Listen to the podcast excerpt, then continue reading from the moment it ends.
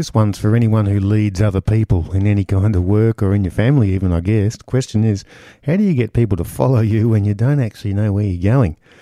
That's kind of the new leadership uh, way that we seem to be in with this really unpredictable time of this pandemic just going on and on.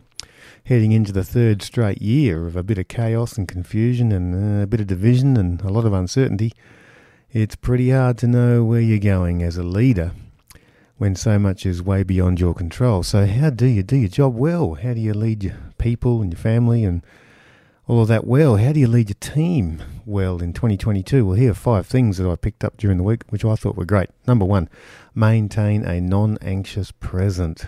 Sure, you're not confident or clear on the inside. You're heading into a third year of unpredictably crazy time. In a world that's become increasingly unhinged, people are looking for leaders who are, for lack of a better term, hinged.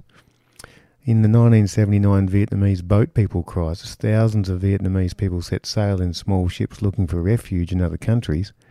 One panicked person could sink an entire boat. Conversely, one calm person could diffuse the tension and the journey would continue. You need to be that calm person as best you can, even when you might feel like you're falling apart inside. When the pandemic first hit in twenty twenty, many people cited Edwin Friedman's metaphor of cultivating a non-anxious presence as the initial panic of global pandemic gives way to frustration and exasper- exasperation. And it's kind of worth revisiting. In a crisis, says Friedman, the difference between the organisations and communities and families who survive and flourish versus those who disintegrate, it was the presence of a well-differentiated leader. I want to stress that by well-differentiated leader, I don't mean an autocrat who tells others what to do or orders people around, although any leader who defines himself or herself clearly may be perceived that way by those who are not taking responsibility for their own emotional being and destiny. But rather I mean someone who has clarity about his or her life goals and therefore someone who is less likely to become lost in the anxious emotional process swirling all around. So I mean someone who can be separate while still remaining connected and therefore can maintain a modifying, non-anxious and sometimes challenging presence. I mean someone who can manage his or her own reactivity to the uh, automatic reactivity of other people and therefore be able to take stands and look at the risks of displeasing others if necessary. Leaders who can do their venting privately and their leading publicly will have a much better season ahead of them than leaders who don't do that. Number two, ask yourself, is it helpful?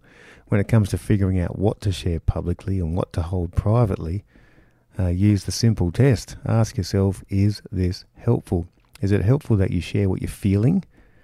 If you or others can't answer with a yes, process that privately then. Keep it private.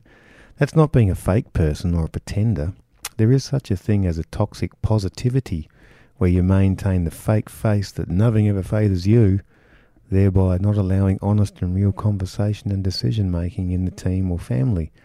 It is as damaging as toxic negativity that just moans and groans about everything and plunges everybody into an, an inability to do anything.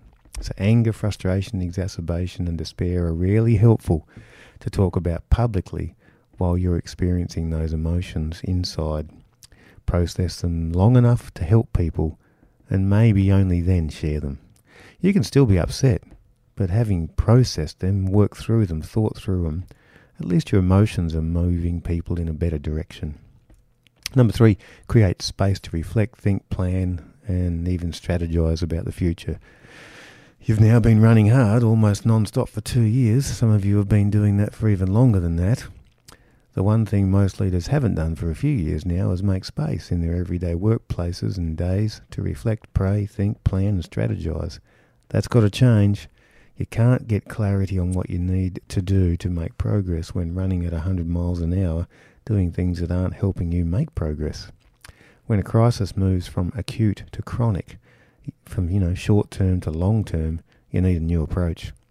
When you're caught up in an anxious whirlwind of non-stop deadlines, meetings, and the brain fog that crisis brings, you're almost certain to never make progress. A leader recently told me that you can't solve work problems while at work. There's a lot of truth in that. Even taking a simple hour at a coffee shop, at a lake, by the river, in a quiet place, in a room somewhere, home or the office or a walk, doing that every day will help you keep the clarity that you need. As you move into the future, ask yourself, what space will I carve out every day to reflect and to think and to plan and to strategize? For people of faith like me, I intentionally left prayer off the list because I'm guessing you're praying daily, which is awesome, but you have to go beyond that and prayerfully reflect and think and plan and strategize as well. If you don't carve out that time to do that starting now, there won't be much of a future left to plan for, or at least not one you're happy with anyway. The solution to your unsustainable pace isn't more time off or a week at the beach. The cure for an unsustainable pace is to create a sustainable pace. And number four, be honest about what isn't clear. Certainty has always been an illusion of sorts anyway, but in times of rapid change and confusion it's even harder to find. When the fog begins to lift and you get some clarity on next steps, you might still be overwhelmed by how much isn't really clear. And that's okay. The world is cur- currently upside down. The people you uh, the people you lead know that, so don't pretend to know something that everyone knows you don't know. Leaders who cast vision by saying things like, there are many things that we don't know, or things are changing constantly, or obviously there's a lot out of, out of our control, they engender more trust than leaders who claim certainty in the midst of chaos. Most people will trust you more when you're honest about what you don't know. And there's a lot we just don't know right now, particularly. Number five, last one, of course, is focus on what's clear, the mission, and, of course, there's also a lot that is clear. Your daily time to reflect, sort, sift, and strategize will help you zone in on that. If you're a restaurant owner, for example, you know that people need to eat and that they appreciate great food. If you're in tech, you know that people will continue to buy phones, download apps, and try to solve problems with technology.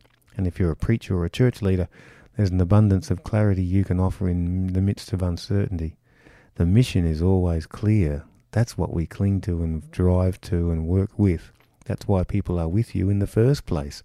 In a sea of uncertainty, focusing on the mission, well, that's a bold act of leadership that's really needed. Anyway, I don't know how you lead or who you lead, but I hope this has been helpful. And you might want to check out a great uh, resource, Carey Nieuwhof. Wonderful uh, podcast and uh, website, uh, carey nieuwhof dot com. Yeah, definitely worth a uh, look. C A R E Y, Carey Nieuwhof, N I E U W H O F. Check it out. It's really good. Catch you next time.